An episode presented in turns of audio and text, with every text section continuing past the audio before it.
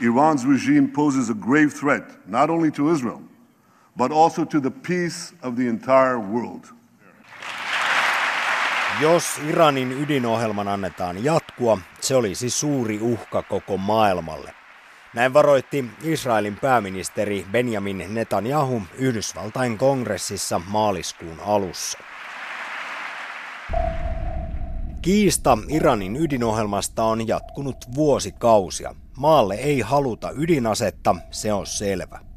Mutta koska Iranin lähialueilla lymyilee ydinkärkiä niin Yhdysvalloilta, Israelilta, Intialta kuin Pakistaniltakin, voidaan toisaalta kysyä periaatteellisella tasolla, miksi yhdellä saa olla, mutta toisella ei.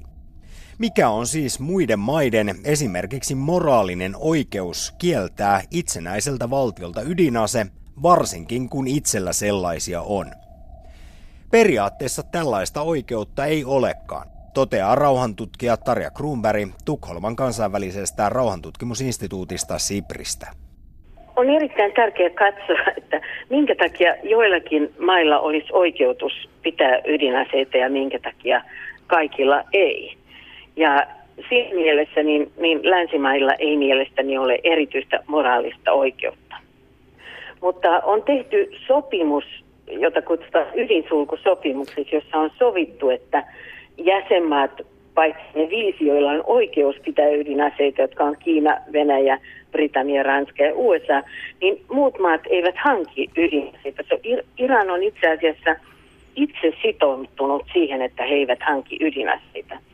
Ja se, mikä on länsimaiden oikeutus nyt sitten tarkistella Iranin ydinohjelmaa, on, on se, että tässä sopimuksessa sovitaan, että rauhanomaista ydinteknologiaa voi kehittää ja käyttää, mutta ei aseellista, paitsi siis nämä viisi. Iran kuuluu siis ydinsulkusopimuksen piiriin, mutta jos ei kuuluisi, niin kenelläkään ei olisi oikeutta estää sitä hankkimasta ydinasetta. Näin on käynyt aikanaan esimerkiksi Intian, Pakistanin ja Pohjois-Korean kanssa. Mutta mitä sitten tapahtuisi, jos Iran sen ydinaseen saisi? Uhkakuvia maalaillaan aina, joten otetaan ensin positiivinen näkökulma. Kauhun tasapaino on nimittäin toiminut läpi atomiajan. Kun perivihollisilla on ydinaseita, niin kumpikaan ei uskalla hyökätä. Voisiko siis näin ollen Iranin ydinpommi jopa vakauttaa lähi Rauhantutkija Tarja Kruunberg kertoo, että tällaisia arvioita on esitetty jopa Yhdysvalloista asti, mutta valitettavasti kauhun tasapaino ei toimi lähi. Tietyt tutkijat, hyvin ansioituneet, ovat esittäneet juuri sitä, että, että ei kannata olla huolissaan siitä, jos Iranilla on ydinase, koska silloin tulee tämmöinen kauhun tasapaino. Mutta siinä on yksi sellainen tekijä, joka erottaa lähi tilanteen tällä hetkellä kylmän sodan tilanteesta. Kylmän sota oli eräänlainen stabiili tila, jossa tavallaan aseet sitten vakautti, mutta eh, lähi on jatkuvassa murroksessa, jatkuvia aseellisia konflikteja, niin, niin siinä ei voi mielestäni olettaa, että ollaan semmoisessa stabiilissa tilanteessa, jossa, jossa kauhun tasapaino estää ydinaseiden käytön. Ja ehkä se, mistä kannattaa todella olla huolissaan, on se, että jos ydinaseet leviävät lähi jossa ensinnäkin on diktatuureja, jossa on aseellisia konflikteja paljon, jossa esimerkiksi ihan vahinkolaukaisu voi tapahtua. Et siinä mielessä niin, niin en pitäisi hyvänä sitä, että lähi yritetään kehittää tämmöistä ydinasetasapainoa.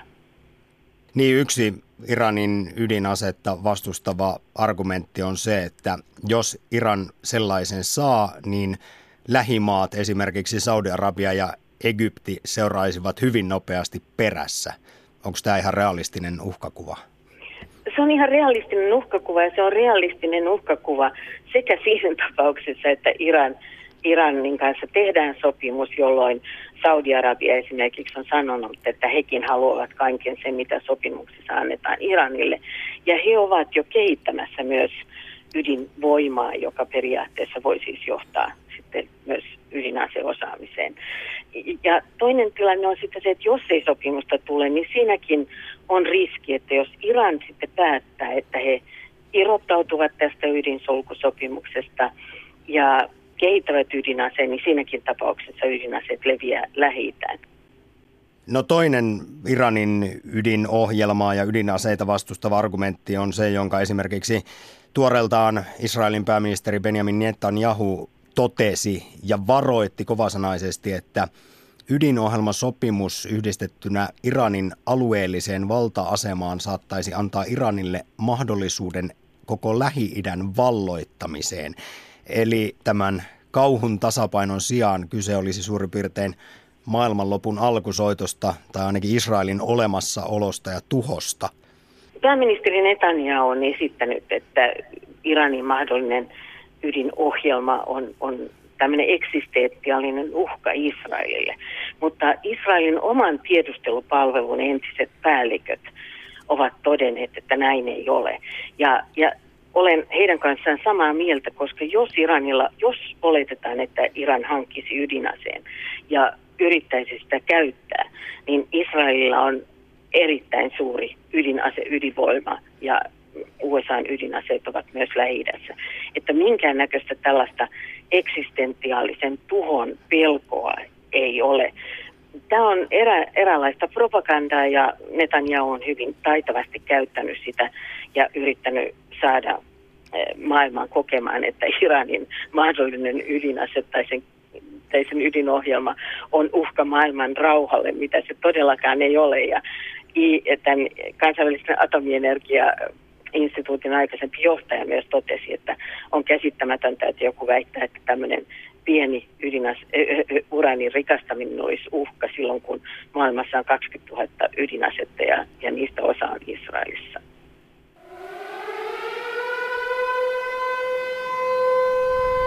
This deal won't be a farewell to arms. It would be a farewell to arms control. And the Middle East would soon be crisscrossed by nuclear tripwires. A region where small skirmishes can trigger big wars would turn into a nuclear tinderbox. Iranin mahdollinen ydinase kauhistuttaa Israelia ja vähintäänkin huolestuttaa koko kansainvälistä yhteisöä. Maa kuitenkin itse väittää ydinohjelmansa olevan täysin rauhanomainen, ja totta on, että Iran kuuluu kaikesta väännöstä huolimatta edelleen ydinsulkusopimukseen. Eli mitä Iran sitten haluaa? Tarja Kruunbergin näkemys on, että Iran ei tavoittele tällä hetkellä ydinasetta, vaan kykyä hallita ydinteknologiaa, jotta se voi valmistaa aseen tarpeen vaatiessa. Toisin sanoen tulla niin sanotuksi kynnysvaltioksi, jollaisia maailmassa on monia, kuten Japani ja Brasilia. Tämä kasvattaisi myös Iranin vaikutusvaltaa Lähi-idässä, jota se kovasti halajaa. Toisaalta, olivatpa tavoitteet mitkä tahansa, kylmä totuus on nykypäivänä se, että jos jokin valtio ydinaseen todella haluaa, se myös sellaisen jossain vaiheessa hankkii, sanktioista ja protesteista huolimatta. Näin teki esimerkiksi Pohjois-Korea. Rauhantutkija Tarja Kruunberg. Kyllä, ja Pohjois-Korea on nimenomaan esimerkki siitä, että myös köyhä maa voi hankkia ydinaseen ja Pohjois-Korea on siitä hyvä esimerkki, että periaatteessa niin niitä mailla, joille jo on ydinase, niin heillä on valtaa maailmassa. Kukaan ei uhkaa tällä hetkellä Pohjois-Koreaa ydiniskulla. Keskustellaan sanktioista, pyritään rauhanomaiseen ratkaisuun, että mä joskus sanon, että jos olisin diktaattori, niin, niin kannattaisi miettiä ydinaseen hankkimista, koska se siinä voit, voit todella saada se vaikutusvallan. Ja jos katsotaan sitten Libyan tilannetta, jota myös, johon myös vedotaan, niin siinä diktaattori luopui ydinohjelmastaan ja mikä oli seurauksena. Niin, niin tässä on tilanne, joka on nimenomaan vaarallinen ja, ja, ja sen takia on tärkeää rajoittaa ydinteknologian leviämistä. Mutta tulevaisuudessa ollaan ehkä tilanteessa, jossa joudutaan käymään näitä neuvotteluja Iranin tavoin monien valtioiden kanssa.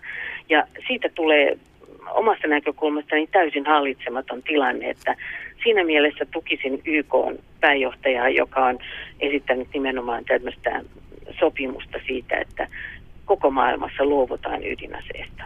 Se olisi tärkeää.